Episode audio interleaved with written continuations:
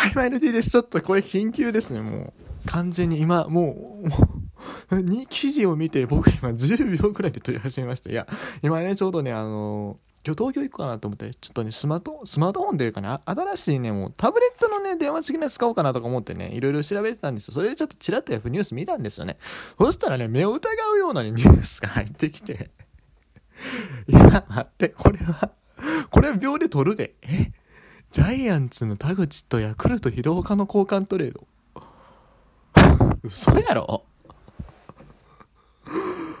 嘘やろ？いや、これはね、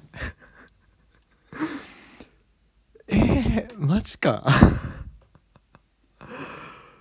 ちょっとね、予想が良すぎるよね。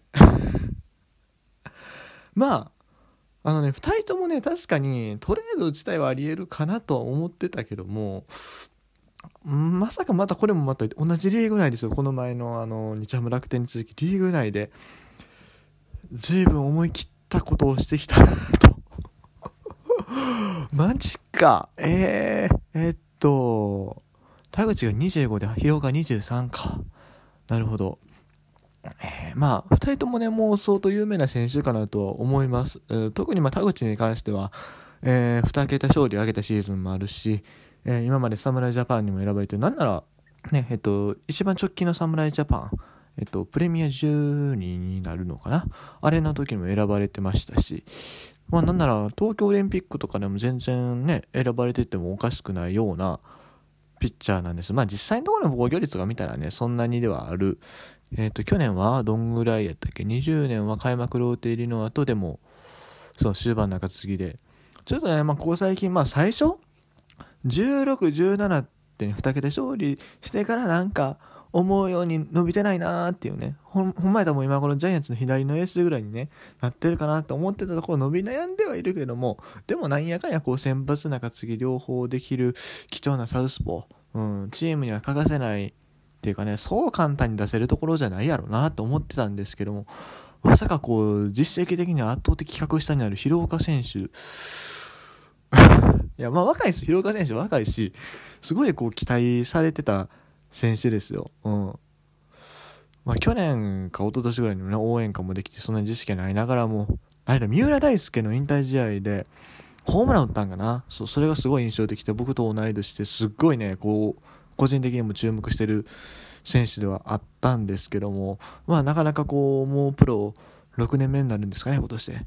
6年目っていうところでなかなかこう芽が出てこない。まあ、だからね、そろそろトレード自体は確かにあり得るかなとは思ったんですよ。去年も、そっか、過去に19年に2桁ホームラン。でもその後は、去年はそこまで出てないよ。そこにね、これ19年か、19年開幕直前ね、ゼフ、開幕直前ね、開幕直後ね、絶不調やったんですよ。で、もう何打席連続ノーヒットみたいなのが続いてた中で、終盤こうガンガンガンって打つんだけれども、みたいな。結構だから甲府町の村があるんかな、この選手は。そういうイメージはあるんだけれども。いや、でもね、まさかトレード、ヤクルトも三遊間固まってないじゃないですか。まあでもあれか。下でね、こう、竹岡長岡やったっけ二遊間がすごいいいんですよね、ヤクルトは。そうで、そこにま今年本山君が入ってきたいっていうところで、ショート、セカンドっていうところが結構埋まってきつつあると。で、サード、まあサードで村上選手おるし、まあ外国人もおるし、うーん、そうね、他、他、まあ、川端、川端さんちょっとあれやけども、でも出すか。いや、いろいろ考えたらやっぱ出さへんよな、普通は。それもジャイアンツに、いや、これはね、あの、でも、横、横と誰だっけあれ？横を池田のトレードの日じゃない。ちょっと驚きが。いや、僕ね、今日、正直阪神の話は話そうかなと思ってごめんなさい。昨日の昨日さだすつって結局眠なって出すのやめてて昨日の夜もね撮ろうとしたんですけどねあのね眠なって出すのやめたんですよ。で今朝これからだ撮ろうかなとか思ってたりしたんですけど結局撮れずっていうところにまたこのニュースでね撮っちゃうってとこなんですけども。いやー。まあ確かにジャイアンツでも右の大砲内野どうなんやろ今。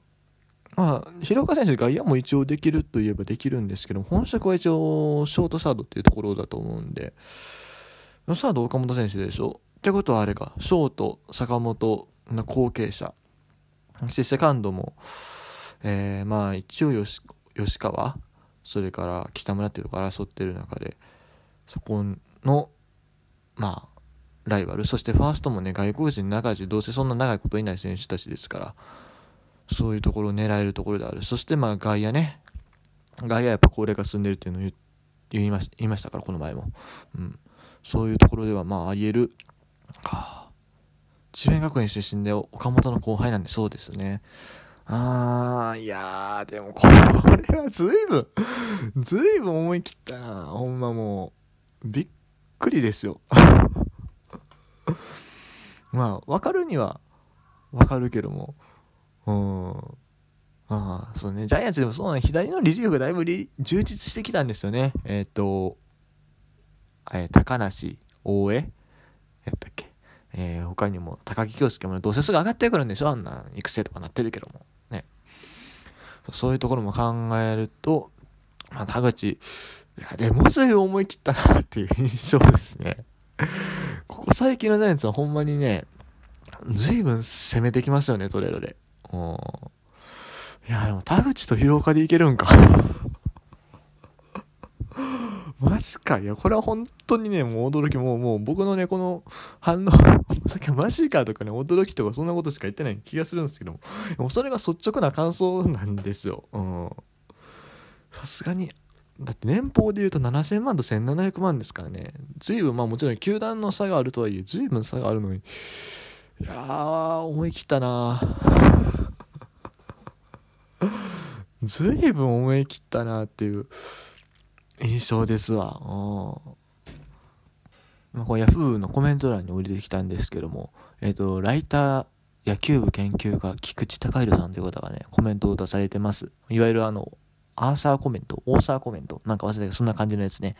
えー、っと、急転直下のトレードに驚かされました。ヤクルトの投手層の薄さが深刻とはいえ、広岡大選手は入団直後から球団収納が将来の支持候補として期待してきた金の卵。足踏みが続くもどかしい時期ではありましたが、まだ23歳。だけに、えー、球団我慢するだろうと勝手に見てました。そうなんですよね。ちょっと出すには若いかなっていう。うん。まあ、大手大使みたいにもうちょっと待ってもいいのかなって、もうちょっと出してから出すかなっていうのもちょっと勝手に思ってたところはあるし。うん。で、まあ、ショートサードのレギュラーもそんなに盤石じゃないしね。で、他にこう期待、まあでもそうなんやな。でもやっぱ竹岡長岡ってバンで出てきた。そしてモデマ取ったってとこだいぶでかいんかな。ああ。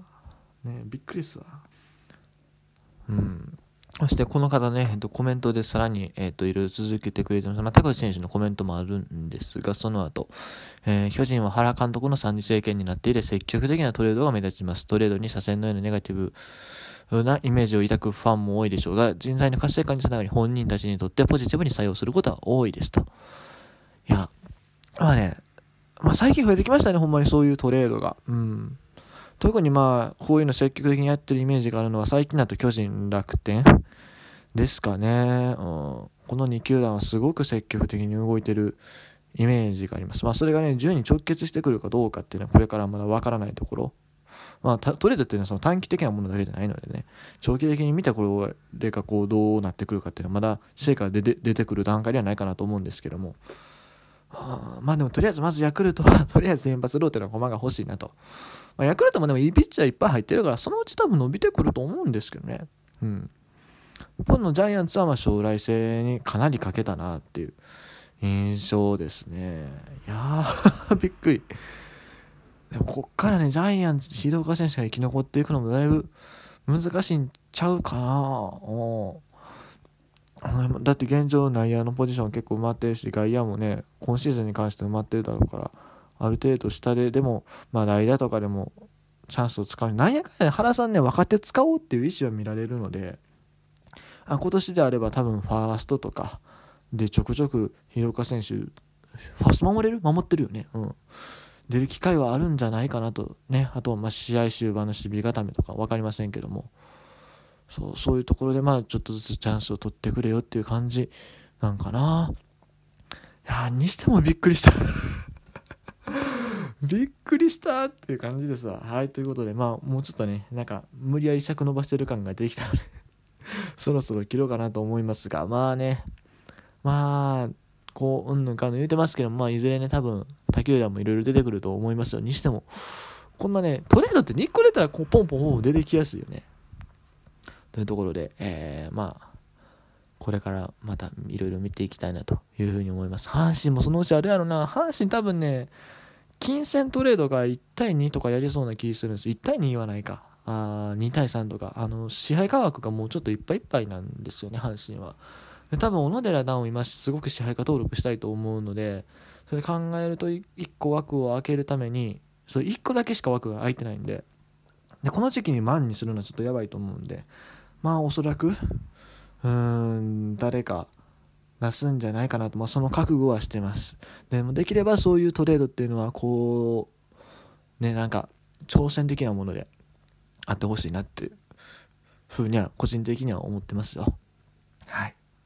ということで、えー、今回は田口選手と広岡選手の、えー、トレードの話を取り上げました。あのー、阪神の話は 多分近々すると思う。近々、まあ今日の晩か、明日の朝か、明日の夜か、まあ今週中にはし、今週中にはします。はい。終わり。